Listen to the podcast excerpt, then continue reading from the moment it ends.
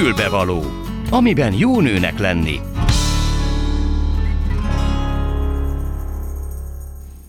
Tisztelettel köszöntöm Önöket, a mikrofonnál Gálildi.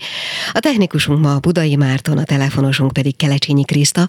Nos, én mára igyekeztem egy ilyen, hát egy ilyen nagyon nyári, nagyon könnyed, nagyon színes műsort összeállítani, pihenés kép olyan lesz, mint egy nyári koktél. És ebben a nyári koktélban még fűszer is kerül a végére, az elejére pedig rögtön, mert itt is, itt is ül mellettem a stúdióban, Zsigár Cecília divattervező, akivel szeretnék egy kicsit beszélgetni arról, hogy milyenek a nyári színek, milyenek a nyári anyagok, és mit kell csinálni mondjuk ahhoz, hogy hát az egy év alatt fölrakodott, hogy fogalmazzam, karantén alatt összegyűjtött zsírtartalékot elrejtsük, ha erre egyáltalán van mód. Aztán még szintén ebben a fél órában beszélgetni fogunk Sándor Ildikó néprajzkutatóval, aki a Hagyományok Háza módszertani műhelyének vezetője, mert a napokban volt egy a CEU által szervezett Határtalan Tudás című előadás, aminek a címe, a rendezvény sorozatnak a címe az volt, hogy a mese nem csak a gyerek gyerekeké. Nos, hogy hogy kerül vissza a felnőttek műfajába a mese, és ennek mi a haszna, erről fogunk beszélgetni tehát Sándor Ildikóval. A hírek után pedig egy olyan iskola vezetője lesz a vendégem, ahol hát öröm tanulni. Bár szerintem ezekben a napokban mindenütt öröm tanulni, mert már csak néhány nap és odaírhatjuk a V betűt a vakáció elejére. Minden esetre Tamás Kata el fogja mondani, hogy a Szikra Suli mitől jó, nem csak ilyenkor, hanem egész évben. És aztán jön a fűszer, ahogy mondtam, először egy film ajánlót fognak hallani Gyárfás Dorkától, aki látta a Perzsa nyelvlesz, nyelvleckék című filmet. Végül pedig egy olyan kérdésről beszélgetünk, amit én már nagyon régen szerettem volna föltenni valakinek, aki ezügyben szakember, nevezetesen a szójáról, amiről hol azt mondják, hogy méreg, vagy legfeljebb állati takarmánynak alkalmas, hol pedig azt, hogy a legjobb fitoösztrogén tartalmú növény, és hogy a női léthez, a női élethez kikerülhetetlen, mi az ázsiai nők legfőbb fegyvere a fiatalság megtartására. Nos, hogy ez így van, ezt fogom megkérdezni Nagy Zitától, aki pedig gastroblogger. Úgyhogy szerintem tényleg nagyon színes, meg nagyon sűrű lesz ez a mai egy óra, úgyhogy kezdjük. A Klubrádió női magazinja tényleg fülbevaló. És lejjebb rakjunk? És rakd egy kicsit lejjebb, igen, ezt most már a hallgatók is hallották, szóval itt van Zsigár Cecília divattervező, akivel bevallom, hogy együtt is jöttünk, és beszélgettünk egy kicsit arról, hogy mi lesz ennek a mai műsornak a témája. Ugye te te öltözködési tanácsokat is adsz, meg gardrob újra hasznosítási tanácsokat is adsz, és hát, hogyha kiindulunk abból, hogy most valóban mögöttünk van egy zárt egy év, amikor az emberek egy nagy része nem mozdult ki a lakásából, legkevésbé sem járt el vásárolni, vagy ha mégis, akkor csak az utóbbi néhány hónapban, amióta kinyitottak ugye ezek a típusú boltok, vagy a turkálók, vagy nem tudom már mit mondjak, szóval, hogy szerinted mi az, ami, ami mondjuk erre a nyárra, nyár kezdetére leginkább alkalmas ruhadarabunk, amit megtalálunk a szekrénybe, kinyitom, föltépen, fölveszem, csak már mondjuk uncsi. Mindenkit szeretettel köszöntök először is. Hát tulajdonképpen én szerintem most ezt a bezárt időszakot nők, férfiak, mindenki arra használta föl, hogy átnézte a szekrényét, Gondolod? Lehet egyébként, igen, van benne talán valami, de inkább ilyen selejtezési céllal részemről. Pontosan, selejtezési ja, céllal. Tehát ha már eleve megcsináltuk a selejtezést, akkor ott maradt egy csomó ruha, és gondolom ezek a kedvenc ruhák, vagy a kedvenc színű ruhák, vagy valamiért ragaszkodunk hozzá. Na most um, én nagyon szerettem azt, hogyha az emberek ragaszkodnak ruhához, vagy hogy valami érzelem köti a ruhákhoz. Most, ha meg most a nyáról beszélünk, akkor nyilvánvaló, hogy tavasszal és nyára, nyáron mindig a színesebb, világosabb ruhákat hordjuk, mint télen. Tehát ahogy a tavasszal és nyáron a nyár színei tehát a természet színei, hát mi is megpróbálunk olyan színesen öltözködni. Persze, de az fontos, hogy, hogy közöm legyen ahhoz a ruhához, hogy szeressem. Nyilván az fontos, hogy jól érezzem magam, vagy úgy érezzem, hogy szép vagyok benne, vagy valamit kifejez, de hogy, hogy, tehát, hogy érzelmi közöm legyen hozzá? Szerintem mindenkinek van hozzá érzelmi kötődése, mert a legalapvetőbb az, hogy elmegyünk egy üzletbe, akkor mit veszünk meg? Mit? Az, amelyik tetszik De nagyon egyszerű. Tetszik, megveszem. Tetszik, fölveszem. De a tetszik mögött nagyon bonyolult dolog van, mert mitől tetszik egy ruha, vagy mitől tetszik egy szín, vagy mitől. Tehát ez mind bonyolult. Ugyanúgy, mint ahogy az érzékszerveink, az ízlés, a, az ízlelés, a szaglás, a hallás, ezekhez is mindig valami, társul valamilyen ö, érzelmi vagy, ö, vagy emlék. Tehát a színekhez is társulhatnak emlékek, és akkor ezért van, amiért tetszik. De a tetszik mögött van még egy másik, egy az, az, az nagyon érdekes, ezt viszont nagyon kevesen tudják, hogy ugye a, a szembe bekerülő fény az a agyba igazából ott látsz aztán színeket. Illetve akkor harmonikus egy szín számodra, hogyha bekerülő színek, azok adnak egy középszürkét. Akkor érzem harmonikusnak? Igen. Aha. Tehát akkor tetszik, hogyha két, három, négyféle szint látsz, és akkor, és akkor miért tetszik? Azért, mert az agyad abból csinál egy középszürkét. Ezt őszintén szólva nem értem, és nyilván ennek megvan a maga fiziológiája, de most szerintem ebben nem menjünk ebben bele. Ebben nem menjünk bele, de ezt azért meséltem el, mert tulajdonképpen itt van az, amikor mindenkinek egyéni a látása. Uh-huh.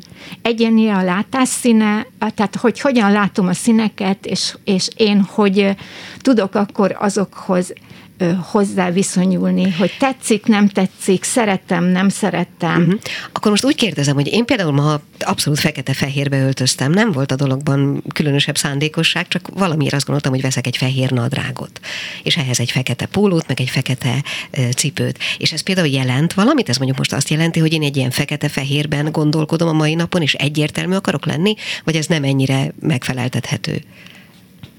Ha nagyon akarom, megfeleltethetem így is, de ha, ha csak nagyon egyszerűbben akarom a megfeleltetést, akkor csak azt mondom, hogy ma ilyen hangulatod volt. Uh-huh.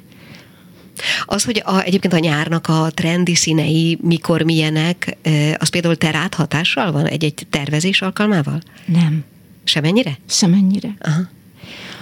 Uh, annak idején, amikor én ezt kezdtem, akkor én is figyeltem, és aztán rájöttem, hogy teljesen felesleges nekem ezt figyelni, azért teljesen felesleges, mert én általában egyedi tervezésű ruhákat készítek, tehát jön valaki, és rákészítem a, a ruhát.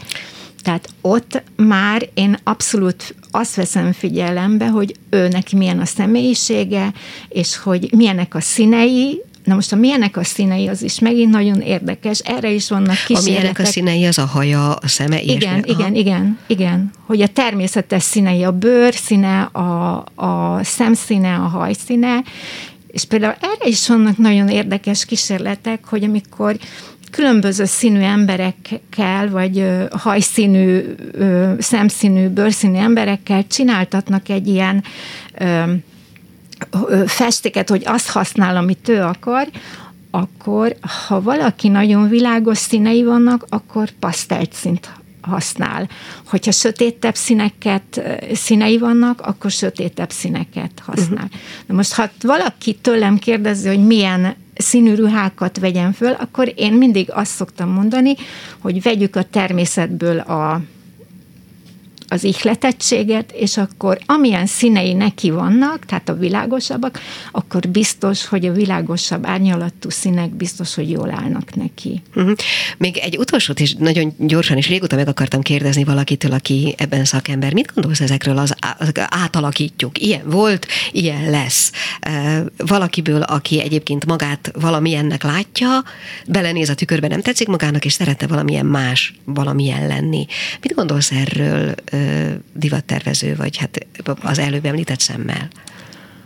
Um, én is néztem ilyen műsorokat, nagyon sokat, és nekem mindig az vonódik le ezekből a műsorokból, hogy ott, ahol valaki elmegy úgymond átalakítatni magát, ott nagyon belső feszültségek vannak, valahol elveszítette magát, és nem találja önmagát, és egy külső szemlélő összerakja, vagy megmutatja, hogy milyen nét tudna válni. Uh-huh. És akkor az a valami, ami enné vált, az hasonlít önmagára, úgy Az érzed? hasonlít, igen. Uh-huh. igen. Csak nem nézett jó, tehát nem, nem jól nézett a tükörbe. Ö, hát a jó átalakító műsorok azok közben egy kicsikét megmutatják az embert is, vagy azt, hogy milyen tragédiákon ment át, vagy hogy milyen, milyen válságokon ment át, ami, ami miatt valahol megrekedt. És az, ezek a megrekedések, ezek külsőleg is hatnak, tehát nem kezd, nem, jár, nem kezd el fodrászhoz járni. So, sokkal bonyolultabb, mint ahogy, ahogy mi ezt gondoljuk. Most az jutott eszembe, csak most már sajnos erre nincs időnk, hogy ezt kifejtsük, hogy vajon az a karantén ebből a szempontból, vagy ez az el, elmúlt egy év, és nyilván nem csak a karantén, hanem az összes hozadéka mennyire látszik rajtunk, az öltözékünkön, az arcunkon, a hajunkon, és mindenen. Cilike, bocsáss meg, de arra már nincs idő, Jó. hogy ezt kifejtsük, úgyhogy nagyon szépen köszönöm Zsigár Cecília divattervezőnek, hogy a rendelkezésünkre állt erre a kis időre is. Egyszer majd még talán hosszabban is lesz módunk erről beszélgetni. Köszönöm szépen. Én is köszönöm. Folytatódik a Klubrádió ékszere, a fülbevaló. És már is köszöntöm a vonalban Sándor Ildikót, aki e, néprajz tudományjal foglalkozik, és aki a Hagyományok Háza módszertani műhelyének vezetője. Méghozzá abból az apropóból beszélgetünk, hogy a CEU Határtalan Tudás című előadásának keretében ő tartott egy előadást a mesékről, méghozzá tulajdonképpen arról szólt ez az egész, hogy a mesék nem csak a gyerekekkel foglalkoznak. Halló! Háló, jó napot kívánok, sok szeretettel köszöntöm a hallgatókat. Üdvözlöm. Üdvözlöm. Hogy került a, a mese tulajdonképpen a gyerekek műfajává, hogy lett? És aztán ugye megint a felnőttek felé próbáljuk tolni ezt a dolgot. Ahhoz, hogy a kérdésre válaszoljak, onnan kell elindulnunk, hogy eredendően a, fe, a mese bármilyen furcsán is hangzik felnőtt műfaj, Gondoljunk a Bokacsóra, ugye ott is hát pont egy járványhelyzetben tíz ifjú mesél egymásnak nap-nap után, de a magyar paraszti hagyományból is azt tudjuk, hogy társas munkaalkalmak, vagy virrasztó, vagy más közösségi együttlétek alkalmával felnőtt mesélt felnőtteknek. Aztán ez a szájhagyományozó mesemondás, ugye népmesékről van szó, egyszer csak jellemzően a 19. századtól tudós érdeklődő emberek elkezdik lejegyezni, könyvekbe kerül, és ezek a mesék kerülnek aztán át nyomtatott formában gyerekirodalommá, Grimm testvéreknek is ugye Kinder und Haus Mädchen, tehát házi és, és gyermekmesék címen jelent meg a könyve, és aztán a 20. század, még egyáltalán a gyerekművészet gyerekkultúrát megteremti, vagy kiszélesíti, onnantól kezdve a mese egyértelműen gyerekműfajként jelenik meg. Mindenek ellenére azért sok szempontból megmaradt a felnőttek körében is, úgy tudom, hogy terápiára is használják. Természetesen ugye Magyarországon ennek a mese, mint, mint segítő terápiás eszköz, komoly hagyományai vannak az elmúlt két-három évtizedben. Ez egy talán mondhatjuk egy olyan első fórum, ahol a felnőttekhez visszatalált a, a népmese, de hadd említsem meg például Berec András, szerintem az ő neve sokak számára Hány? ismerős, aki, aki szintén évtizedek óta színpadon felnőtt közönségnek mond mesét. András nem gyerekeknek szokta mondani a kezdetek kezdetétől a meséit.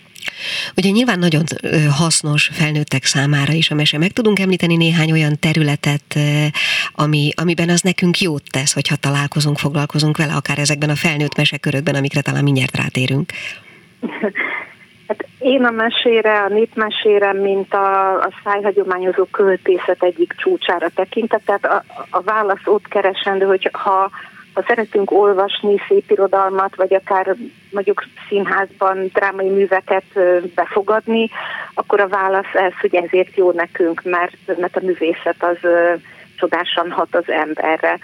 Amiben a mese különleges, hogy ugye és itt nem felolvasott vagy, vagy reproduktívan elmondott mesékről van szó, hanem a népmese újraéledésénél ez egy improvizatív, minden alkalommal egyedileg újra mesélt mese, az annak a közösségnek, hogy nekik szól és testre van szabva, ad közösségi élményt, közösségi tudást, és egy nagyon izgalmas kétirányú kommunikációs helyzetet is teremt egyben. Én arra emlékszem, hogy amikor a gyerekeim kicsik voltak, akkor mindig azt kérték, hogy mama fejből mesélj.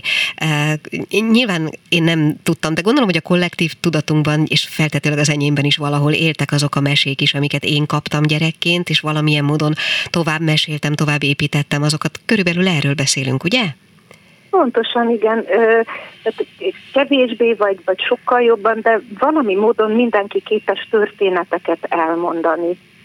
És ráadásul itt egy olyan tudásról van szó, ami nem valami csoda folytán kerül be az emberbe, hanem hát ezt most már tizen éve bizonyítjuk, hogy tanulható a mesemondás, és ebben egy nagyon magas művészi fokra eljuthat, azt mondom, hogy szinte bárki, aki erre oda teszi magát. Ez a bizonyos rendezvény, amit az elején említettem, milyen céllal tartott előadásokat, és gondolom, hogy itt jöhetnek talán szóba ezek a felnőtt mesekörök, amiről picikét olvastam.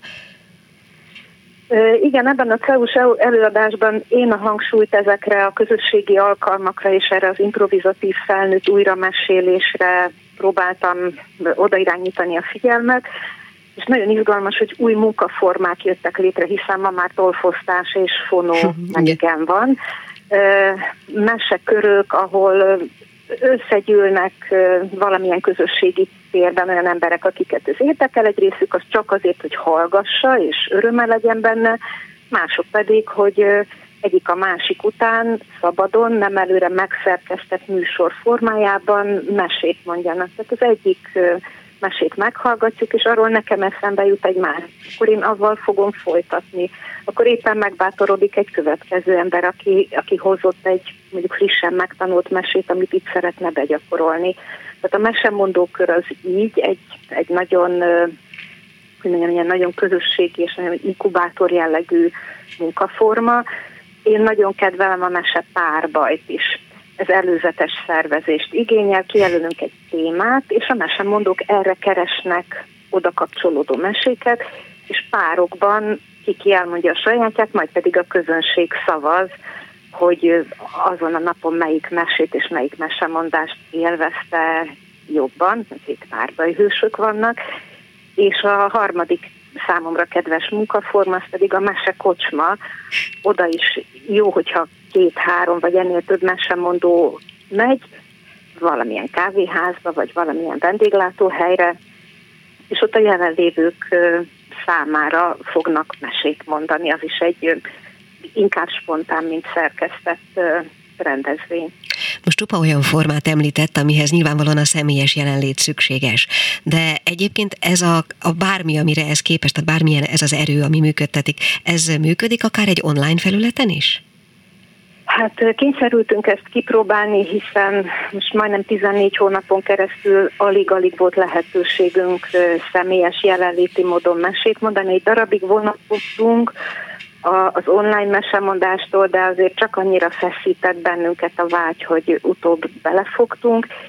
És akkor regisztrálni lehetett általában valamelyik ilyen Zoom, tehát mindenképpen olyan felületen, ahol van mód az interaktivitásra, és akkor próbálkoztunk, hogy vajon a hallgatóság közbeszólása működik-e, vagy a chat felületet lehet erre használni. Természetesen ez az online mesemondás nem tudta pótolni és nem tudta megvalósítani azt az élményt, amit a, a, a valós húsvéremberek hát a lényeget nyilván. Igen. De, de, de mégis azt mondom, hogy hogy nem lehetetlen.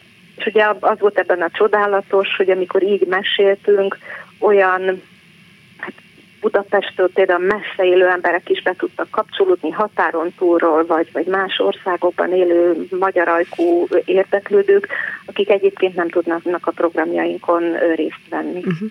Egyébként mi a tapasztalata? Mennyire vagyunk a meséknek a birtokában? Há, mennyire ismerjük ezeket a meséket, amikből aztán improvizálhatunk és építhetünk tovább?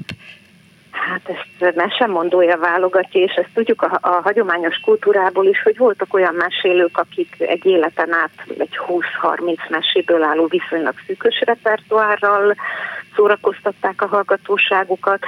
Számomra a csúcstartó az az Ámi Lajos, aki 270 mesét mondott, ezt egy könyv alakba képzeljük el, körülbelül mint a háború és béke egy olyan szövegkorpuszt jelent.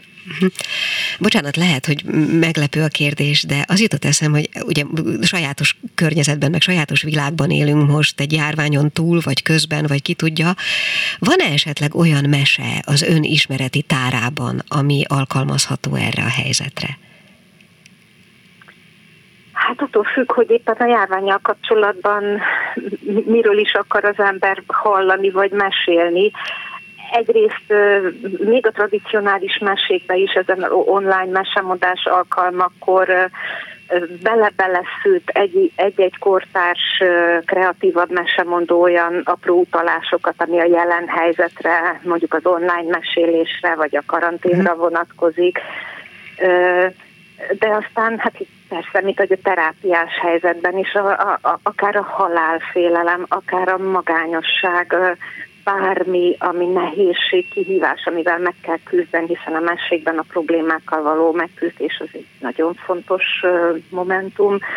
Tehát, hogy könnyen lehet olyan mesét találni, ami akár még ezt a nagy közösen átélt traumát is valami módon művészi formában ábrázolja.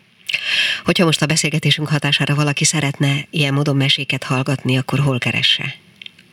Több lehetőséget is tudok mondani. Egyrészt a Hagyományok Házában végig a karantén időszakban vasárnapi meséket adtunk közre, és ezek egy, egy gyűjtő oldalon korba is meghallgathatóak. A múlt héten volt egy élő ilyen mesemondó körünk, és most már az őszig ilyet nem tervezünk, de szeptembertől minden hónap első csütörtökén várunk bárkit az Ahol a madár se jár mesemondó körbe, és hát a nyáron, amennyiben lesznek fesztiválok a néphagyományjal kapcsolódóan, mint például Kapolcson a Folkudvarban, ott szintén lehet a mi mesemondóinkkal találkozni. Hát szerintem mm, azt gondolom, hogy ezekben az időkben, de máskor is nyilván nagyon-nagyon komoly kapaszkodót, meg segítséget jelenthetnek azok a történetek, amik járnak szájról szájra, és amik tudnak olyan dologra is megoldást nyújtani, amiről nekünk adott esetben fogalmunk sincs, még ha mondjuk áttételesen vagy képletesen szólva is. Remélem, hogy ezzel nem mondtam most nagy butaságot, ugye? Én ezzel egyetértek, igen. Akkor nagyon jó. Nagyon szépen köszönöm Sándor Ildikónak, a Hagyományok Háza módszertani műhelye vezetőjének, hogy a rendelkezésünkre állt. És még egyszer mondom, a napokban volt ez a bizonyos előadás sorozat, ami a CEU rendezésében a Határtalan Tudás címet viselte. Köszönöm szépen. Köszönöm viszont hallásra. Folytatódik a Klubrádió ékszere, a fülbevaló. Hát azt mondtam a műsor elején, hogy ez egy színes szagos koktél, nagyon sokféle témával foglalkozunk. És már is köszöntöm a stúdióban Tamás Katalint, aki a Szikrasuli megbízott igazgatója, és eh, hát ugye azt mondtad, amikor előzőleg beszélgettünk telefonon, hogy ez egy olyan iskola, ahol öröm a tanulás, meg élmény a tanulás. Én meg erre azt gondolom, hogy most éppen mindenütt élmény, meg öröm, mert egy hét van hátra a suliból, lassan kiírjuk a vöbetűt a vakáció szó elé, úgyhogy onnantól kezdve most már szerintem mindenki kirándulni jár, meg, meg nem tudom, jól érzi magát. De nálatok azt azt mondod, mindig jól érzik magukat. Igen, szeretettel köszöntöm én is a hallgatókat, és köszönöm, hogy itt lehetek, köszönöm a meghívást. Ö, igen, tehát mi arra törekszünk az iskolánkban, hogy minden Bocsánat, napja... ez egy általános iskola, ugye? Igen, általános iskola. Le. Uh-huh. Igen, igen, egytől nyolc osztályig vannak nálunk a diákok, és ugye ez egy alapítványi fenntartású iskola, és tényleg mi arra törekszünk, hogy minden nap öröm legyen, és élmény legyen a tanulás. Mivel a tapasztalataink azt mutatják, én gyógypedagógus is vagyok, amellett, hogy az intézmény vezetését viszem most, hogy a gyerekek tudása, akkor lesz biztos, akkor lesz stabil lábakon, hogyha mindent ezen, ezer oldalról megtapasztalnak, megismernek, bemutatjuk nekik játékosan, és ettől lehet tényleg élvezetes, és szinte úgy, úgy tanulnak, hogy észre sem veszik. Tehát jól értem, hogyha mondjuk valamilyen, tehát maga a bevés és valamilyen élményhez kötődik, valami örömteli élményhez kötődik, akkor emlékezni fog rá két hét múlva így is? van, így Aha. van, igen. Aha. És az, hogyha tényleg megismer egy dolgot, gondoljunk csak a természetismeretes ö, természettudományos tantárgyakra. Tehát, hogyha kimegyünk velük a természetbe, megismerjük azt, megtapogatjuk, megszagoljuk, kézzel foghatóvá tesszük nekik, nem pedig csak a könyv lapjain látják a dolgokat, akkor, akkor egyértelmű, hogy az megmarad, arra emlékezni fognak. Tehát okay, így de, működik az agyunk. Okay, de miért kell ehhez alapítványi iskola? Tehát én azt gondolom, hogy ez, ez magától értetődően természetesen jön a, a, a gyereknek már az óvodás korától, nem? Így van, az óvodás korától pláne, az óvodában még erre van is lehetőség, viszont amint bekerülnek a gyerekek az iskolapadba, az én tapasztalatom szülőként is, mert három gyermekem van, hogy onnantól egy nagyon erős szabályrendszerhez kell nekik alkalmazkodni, és sokkal több erejük megy el arra a gyerekeknek egy 30 fős osztályban, hogy ő, ő mindenkinek megfeleljen, aki természetesen olyan típus, aki meg nem olyan típus, ő kilóg a sorból. Mm. Ö, hogy, hogy megfeleljen, hogy ő azt a követelményrendszert, azt, amit az évelején lefektetnek, vagy akár hónapról hónapra jobb esetben, azt ő teljesíteni tudja. Éppen a dolgozatra fel tudjon készülni, és ez az élmény része, ez marad ki az egészből. De nem feltétlenül azt mondom, hogy ez az iskoláknak a hibája és a pedagógusoknak a hibája, mert hogy ezt egy 30 fős osztálylétszámban nagyon-nagyon nehéz megvalósítani. Tehát mi ezért is törekszünk arra. 12 fő. Igen. Okay. 12 fő lehet egy osztályban mm. nálunk. És igenis, tehát az, a gyerekeknek az egyéni útvonalainak a megkeresésére törekszünk. Arra, hogy melyik az a terület, amiből esetleg ő, ő többet képes, vagy az érdeklődési köre, és abból a területből ő sokkal többet képes hozni akár, mint egy nat által megszabott tananyag. Uh-huh. Azt gondolom, hogy a, ugye, aki hozzátok kerül, mert olyan szerencsés, hogy hozzátok kerülhet, annak is biztosítani kell bizonyos pontokon átjárást, nem? A, a normál oktatási rendszerbe. Gyanítom, hogy ez törvény írja talán elő. Persze, természetesen uh-huh. mi is ö, normál általános iskola vagyunk, és a NAT szerint haladunk, tehát ugyanazt a tananyagot kell megtanítanunk, mint az állami általános iskolákban, csak másképp. A módszerekben mi azért jobban tudunk válogatni, mert a lehetőségeink adottak ilyen osztálylétszámnál, és ö, amint mi nagyon keresünk, tehát azok a jó és az elhivatott pedagógusok. Uh-huh. Tehát ez nélkülük, hogy ő nekik élmény legyen az, hogy a gyerek mi az, amit elsajátít, ami rajta keresztül megy át a gyermekbe, és megragad, ez, ez egy nagyon fontos szempont, hogy ilyen elhivatott pedagógusokat keressünk. Ez egy kulcs szó lehet valószínűleg nehéz egyébként elhivatott pedagógus találni? Nem nehéz, nem nehéz, inkább azt mondanám, többen vannak olyanok, akikben benne van, és ezt akarják csinálni, és tényleg a hivatásuk, csak egyszerűen elfáradtak. De, de fel lehet hozni szerintem ezt a szikrát, ami ugye az iskolán, igen, uh-huh. igen, a pedagógusokban is. Uh-huh. A karantén időszak alatt találkoztam olyan gyerekkel közvetve, aki állatira felszabadult attól, hogy nem kell iskolába járni. Mert hogy mindazok a körülmények, amik őt ott nyomasztották, a társak, a minden, az most nem volt kötelező, otthon lehetett tanulni. És innen akartam képen megkérdezni, hogy nálatok olyan és ezt nem nevezném nyilván speciális nevelési igénynek, de akinek kicsit így baja van a, a közösséggel, azokat a gyerekeket szívesen fogadjátok? A, ami nálunk a, a felvételi eljárásunkban nagyon fontos, és ezért is iktatunk be próbanapokat, tehát hogy a saját közösségünkbe, a meglévő gyerekeink védelme érdekében, hogy ki az, akit be tudunk illeszteni a mi közösségünkbe. Mi nálunk nagyon fontos, hogy közösséget építsünk. Nem osztályokban gondolkodunk, hanem iskolában gondolkodunk, és közösségben gondolkodunk, és ezért azért azt nagyon fontos megnéznünk, hogy melyik gyerek az, aki jól tud működni, együtt tud működni a mi már meglévő gyermekeinkkel. Uh-huh. Az azt jelenti, hogy bejön mondjuk egy próbanapra, vagy kettőre, Igen. és ez csak kiderül, hogy illik el közösségben, Így van, hogy a gyerekek, egymást. gyerekek hogyan fogadják, uh-huh, uh-huh. tehát azokat a csillogó szemeket, ő hogyan tud feloldódni egy ilyen környezetben, eleve, hogy nincsenek 31 egy osztályba, csak 10 gyerek fogadja. Igen, igen, nagyon sok minden kiderül. Mennyire kapcsolódtok a szülőkhöz? Ugye ezek az alapítványi iskoláknak általában mm, sajátossága az, hogy a szülőkkel is nagyon erős kapcsolatot ápol, vagy szülő, erő, erős a szülői háló. Igen, ez nagyon fontos. Olyan szempontból nagyon fontos nálunk, hogy nem a szülők segítségét kérjük abban, hogy az iskolában bármit is kelljen csinálniuk, hanem abban kérjük a segítséget, hogy a, a saját gyermeke előmenetele csak azon múlik, hogy a pedagógus és a szülő egy véleményen legyen, egy utat képviseljen a gyerek számára. Uh-huh. Tehát mi a szülőkkel is beszélgetünk természetesen, mielőtt egy gyermeket felveszünk, és azt látni kell, mi elmondunk mindent az iskolánkról, hogy mit hogyan szoktunk csinálni, mit hogyan kell csinálni az adott gyermek érdekében, és hogy ebben együtt tudnak-e működni velünk. Mm. És tudnak? Igen. Igen, akik nem, ők nyilván akkor nem is kérik a felvételt. Uh-huh. Azt is gondolom, hogy a, a tanításon kívül, vagy az élményszerzőt nevezük ki tanításon kívül, gondolom, hogy vannak olyan délutáni és egyéb elfoglaltságok is, amik szintén a közösség kovácsolására valók. Igen, természetesen. Délutánonként akár sportprogramokat szoktunk szervezni a gyerekeknek, ahol közösen az egész iskola 1-től 8 osztályig együtt lehet. És nagyon szuper, tehát ahogy a nagyok tanulnak a piciktől, a picik a nagyoktól, a nagyok, ahogy vigyáznak a picikre. Tehát nagyon jó. Akár egy projektnap keretében is a csoportbontásban nagyon figyelünk, hogy minden korosztály kerüljön egy-egy csoportba, amikor közös, tényleg iskolai szintű projekt dolgokról van szó.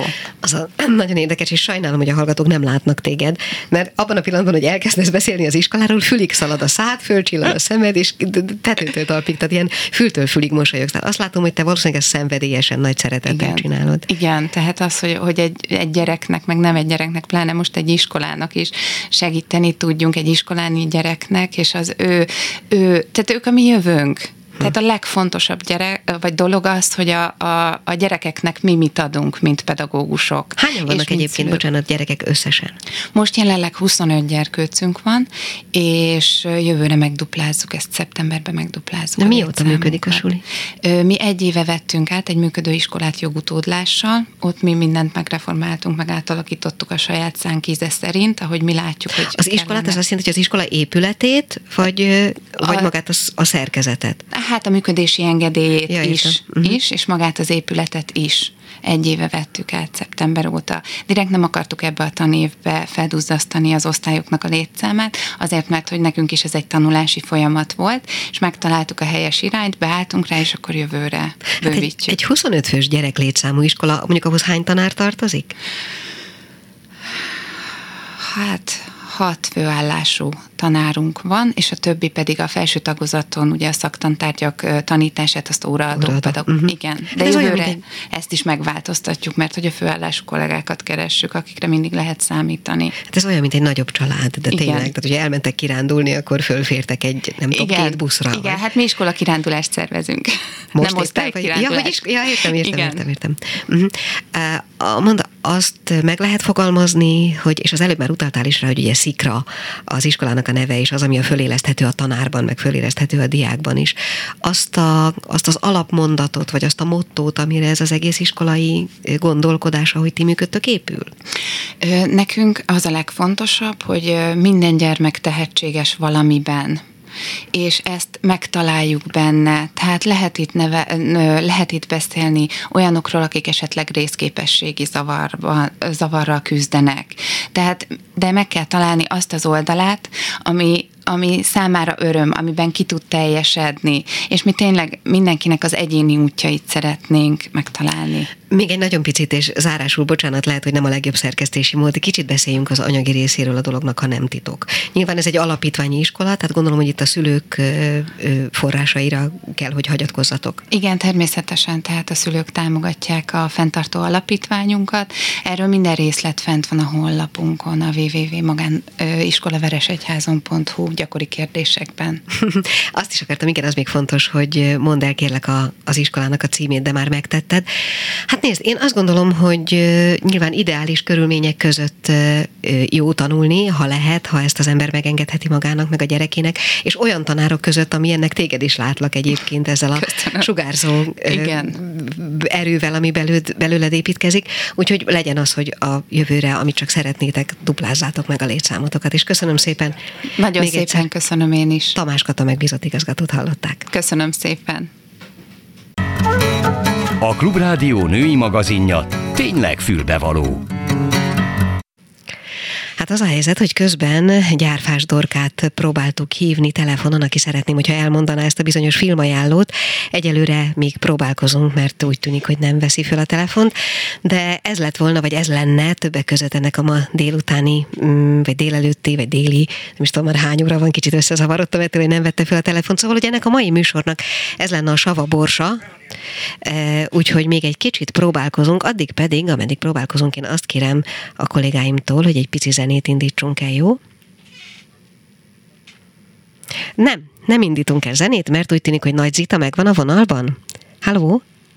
Igen, igen, itt vagyok. Jó Jaj, napot kívánok. Na, Oké, okay. hát akkor Nagy Zitát köszöntöm a vonalban. Szervusz. Fordítva szerettem volna, de hogyha így adódott, akkor legyen így, beszélgessünk egy kicsit a szójáról, ezt szerettem volna zárásul ma. Mert a szójáról ugye mondanak nagyon sok mindent. Mondják azt, hogy méreg, mondják azt, hogy nem tudom én, legfeljebb állati takarmánynak alkalmas, és mondják azt is, hogy a, a nők életében borzasztó fontos életelixír, mert hogy fitoösztrogént tartalmaz. Melyik az igaz? Hát nem akarok állást foglalni, annyit elmondok előzetesen a szójáról, hogy ez egy hüvelyes, tehát ugyanúgy, mint a bab, a vesebab, a vörös lencse, a zöld lencse, a barna lencse, ez is egy hüvelyes fajta, és való igaz, hogy fitoösztrogént tartalmaz. Én a kettő között mozgok, tehát hogy nem szabad túlzásba vinni, túl sokat tenni belőle, de nem is zárom ki az étrendemből. És fontos azt kiemelni, hogyha nyilván valaki valamilyen konkrét betegséggel küzd, esetleg gyógyszeres kezelés alatt áll, akkor beszéljen, konzultáljon az orvosával, a szakorvosával, hogy milyen étrendben van, vagy kérdezze meg tőle, hogy fogyaszthat-e az adott probléma mellett ö, ilyen ételt. Ugye az sem mindegy, hogyha szóját fogyasztunk, hogy azt milyen formában tesszük meg, hogy milyen ö, egyéb összetevők vannak még abban a, abban a csomagolt, szárított, vagy, vagy másképp konzervált anyagban. Én ö, szárított formában, amit ugye vízbe kell áztatni, és utána egy kicsit ilyen húsállaga lesz, én még igazából egyetlen egyszer fogyasztottam. Én leginkább tofu vagy tempe, ami egy fermentált készítmény, tehát jó a bélbaktériumoknak, formájában szoktam leginkább enni, vagy pedig szójaszósz formájában, amit szintén, hogyha nem tartalmaz egyéb nem hoz, tehát hozzáadott alapanyagokat, csak tisztán ugye a szójaszósz, mint késztermék van, az is egy fermentált dolog, ugye fahordókban érlelik, és így kerül utána üvegbe. Tehát én ezekben a formákban fogyasztom a leginkább, de ugye joghurtot is készítenek belőle, valamint rejtetten, ugye szójaliszt formájában elég sok késztermékben előfordulhat. Tehát ezért érdemes címkét olvasnunk. Igen, akkor kérek szépen, mert erről beszéltünk telefonon, hogy mondjál egy pár példát arra, hogy mikor eszünk szóját, amiről valószínűleg fogalmunk sincs. Hát felvágottakban, előszeretettel, hozzáadott alapanyag, kekszekben, péksüteményekben, tehát ott, ahol fel vannak tüntetve, ugye vannak ugye kész péksütemények, amik nem csomagoltak, hanem mi tesszük zacskóba, papírzacskóba, azoknál is sok esetben most már a szupermarketek feltüntetik a benne levő hozzávalókat, vagy a, amikből áll az a péksütemény, és érdemes elolvasni, hogy miket tesznek bele, mert lehet, hogy túl sok mindent találunk, aminek nem kellene ott lennie, és akkor inkább visszatesszük a helyére, és nem vesszük meg. Tehát péksüteményekben előszeretettel ö, ö, használják adalékanyagként is, hozzáadott anyagként is, ö, kész ilyen kekszekben, ö, édességekben, és mondom a felvágottakban, ilyen húskészítményekben. De hát tegyük hozzá, hogy ez a szójának nem az a formája, amit te egyébként étkezésre ajánlanál, mert tehát nem csak az a baj vele, hogy szóját tartalmaz, illetve az önmagában nem baj, hanem éppen az, hogy nem, annak nem a tisztított változatát. Igen, igen, tehát nagyon fontos odafigyelni a szója fogyasztásnál, mondom itt leginkább a, a, a tofu van szerintem benne a köztudatban, hogy GMO, tehát génmódosításmentes legyen, és ezt nagyon sokszor feltüntetik a csomagoláson, hogy GMO-mentes szójából készült az adott termék. Ha még bio is, akkor az még inkább egy plusz a termék mellett. Én, amikor tofut vásárolok, akkor erre szoktam egyébként figyelni, hogy GMO-mentes legyen, és ha sikerül még biot is lennem, akkor annak még jobban szoktam örülni.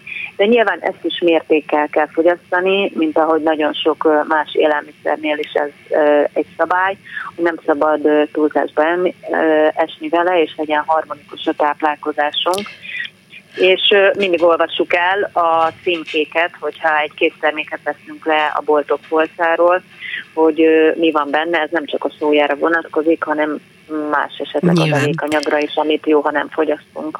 Kérlek szépen, hogy akkor, ha már sikerül olyan szójához, vagy olyan tofuhoz jutnunk, ami mindenre alkalmas, és te magad is szívesen használod, hogy akkor oszd meg velünk egy receptet, kérlek.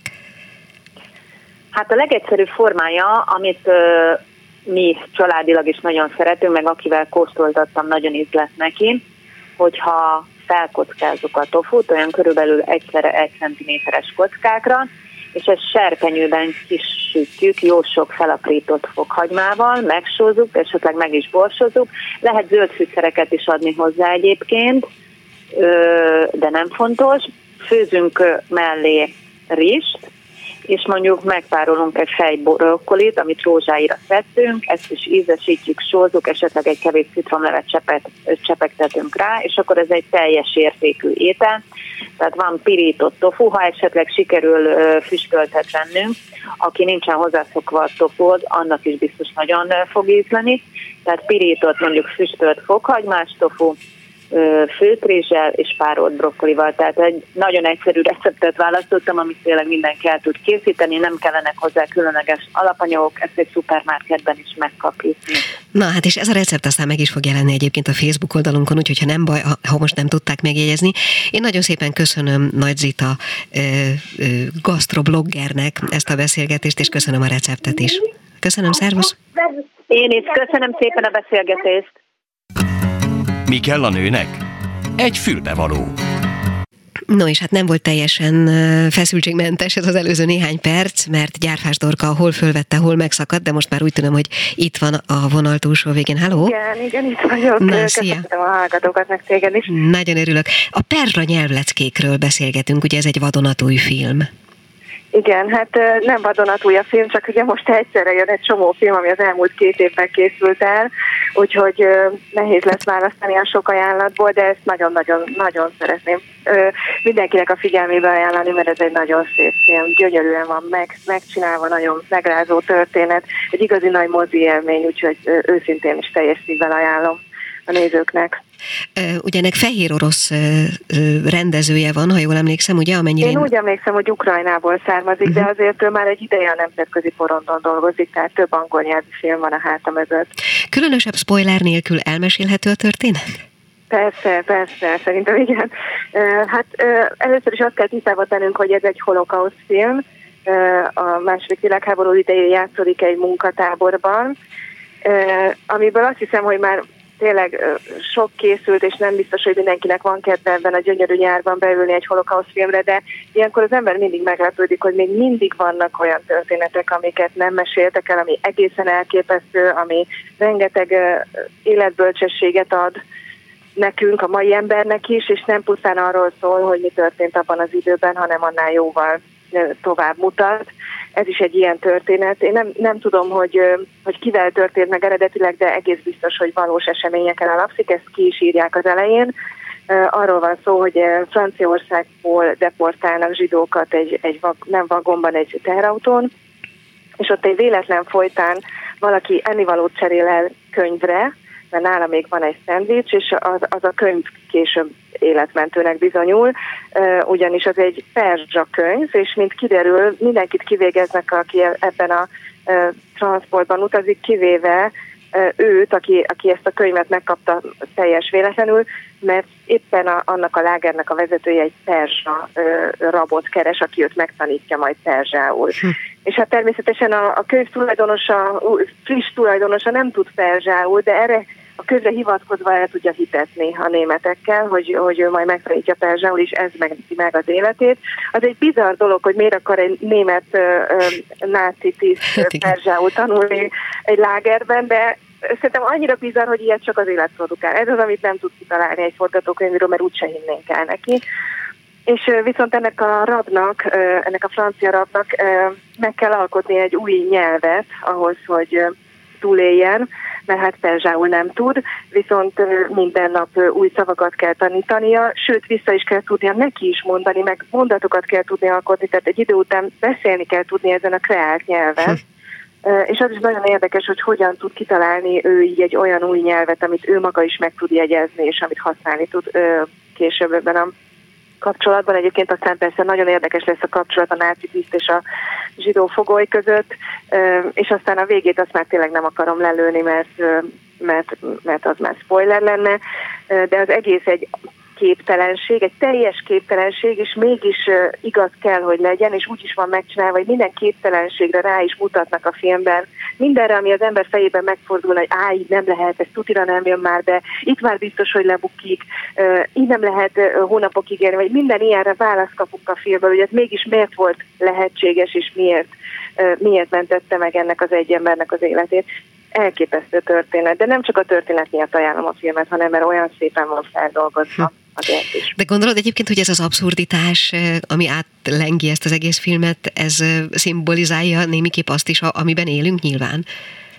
Hát egyrészt az, hogy igen, a hatalmon lévőknek van egy teljesen elrugaszkodott világképe, meg kapcsolat. Tehát, hogy ahogy ők látják a világot, az, az egy tényleg egy alternatív valóság, ahogy ez a német tiszt látja a világot, és ahogy látja a saját viszonyát ezzel a fogolja benne, vagy amit elképzel az ő jövőjéről, amit majd egyébként Teheránban szán magának, teljesen abszurd, ebben is talán találunk párhuzamot. Igen. A másik a túlélő ösztön, ami nagyon érdekes, hogy milyen elképesztő dolgokra képes az ember a túlélő ösztöntől hajtva. Szerintem Szerintem az is, az is fantasztikus, meg ez a hatalom és a alárendelt közötti viszony, és, és annak az árnyalatai, meg apró rezdülései, azok is nagyon-nagyon szépen vannak ebben a történetben ábrázolva. Még esetleg a színészekről, színészi játékról egy pár szót. Ja, igen, arról mindenképp szerettem volna.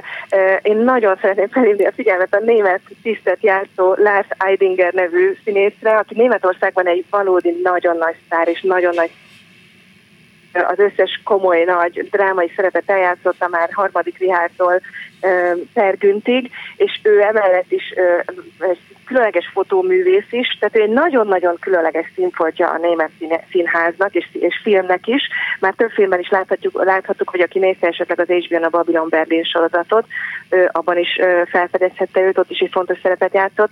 Tehát nagyon érdekes, szerintem ezt nem vállalta volna el ezt a szerepet, ha csak egy egy sima nácitiszt, egy kétdimenziós, gonosz, uh-huh. negatív hős, de itt annyival többről van szó, ez egy olyan különleges, beteg, agyament karakter, és, ez, és ő nagyon komolyan játsza ezt, ez nem vigyáték, csak az, hogy agyament, azt úgy értem, hogy képtelenség az, amit ő elképzel magában.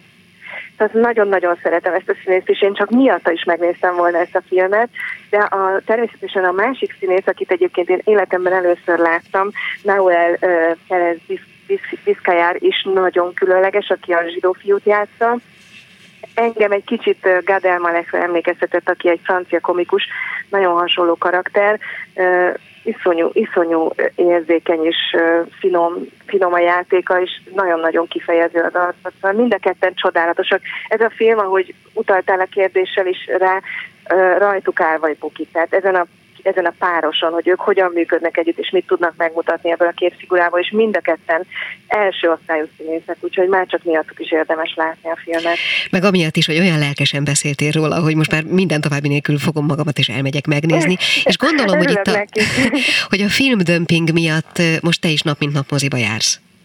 Hát többet járok, de nem nap mint nap azért, meg be kell valahogy szelektálok, már én is nem vagyok mindenre kíváncsi, de, de nehéz dolgunk lesz, főleg akkor, mert például a magyar filmeket mindent szeretném látni, és most tényleg nagyon sok magyar film is hevez a fiókban vagy dobozban egészen mostanáig, úgyhogy tényleg lesz miért moziba járnunk, ugyanakkor a mozik még egy picit óvatosak, látják, hogy a közönség még nem jött vissza nyáron nyilván. Amúgy is ritkábban mennek az emberek moziba, úgyhogy a szeptember lesz az igazi, szerintem az őszi szezon lesz az igazi nagy filmdömping. Hát és akkor sajnos igen. egymást fogják kioltani ezek az alkotások, amik igen. másfél éve várnak. Ez sajnos benne van. Óra. Így van. De hát majd beszélünk azokról is hasonló lelkesedéssel. Gyárfás De mikor hallották, meg igen? egy filmet, ha nem, akkor amikor kilépünk a moziba is legalább egy és ezerrel süt a nap. Így van. Szóval Gyárkás, Gyárfás Dorkát hallották a perzsa nyelv leckék ajánlójával. Köszönöm szépen. Szia! Én is. Viszont Mi kell a nőnek? Egy fülbevaló és végül én is elbúcsúzom, mert következnek már a hírek. Én remélem, hogy sikerült összerakni egy ilyen színes, szagos, illatos koktélt, ízeset is, amelyben először beszélgettünk Zsigár Cecília divat tervezővel a színekről, az anyagokról, arról, hogy ki, kire mi, mi áll a legjobban, mire kell figyelni, hogyha kipakoljuk a szekrényünket. Aztán beszélgettünk egy kicsit eh, Sándor Ildikóval a mesékről, a felnőtt mesékről, aztán itt volt a Szikra iskola megbízott igazgatója Tamás Katalin, végül pedig Nagy Zitát hallották a szójáról, és befejezésül Gyárfás Dorka. Remélem, hogy legközelebb is velünk tartanak viszont hallásra. A Klubrádió nem csak nőknek szóló magazinját, a fülbevalót hallották.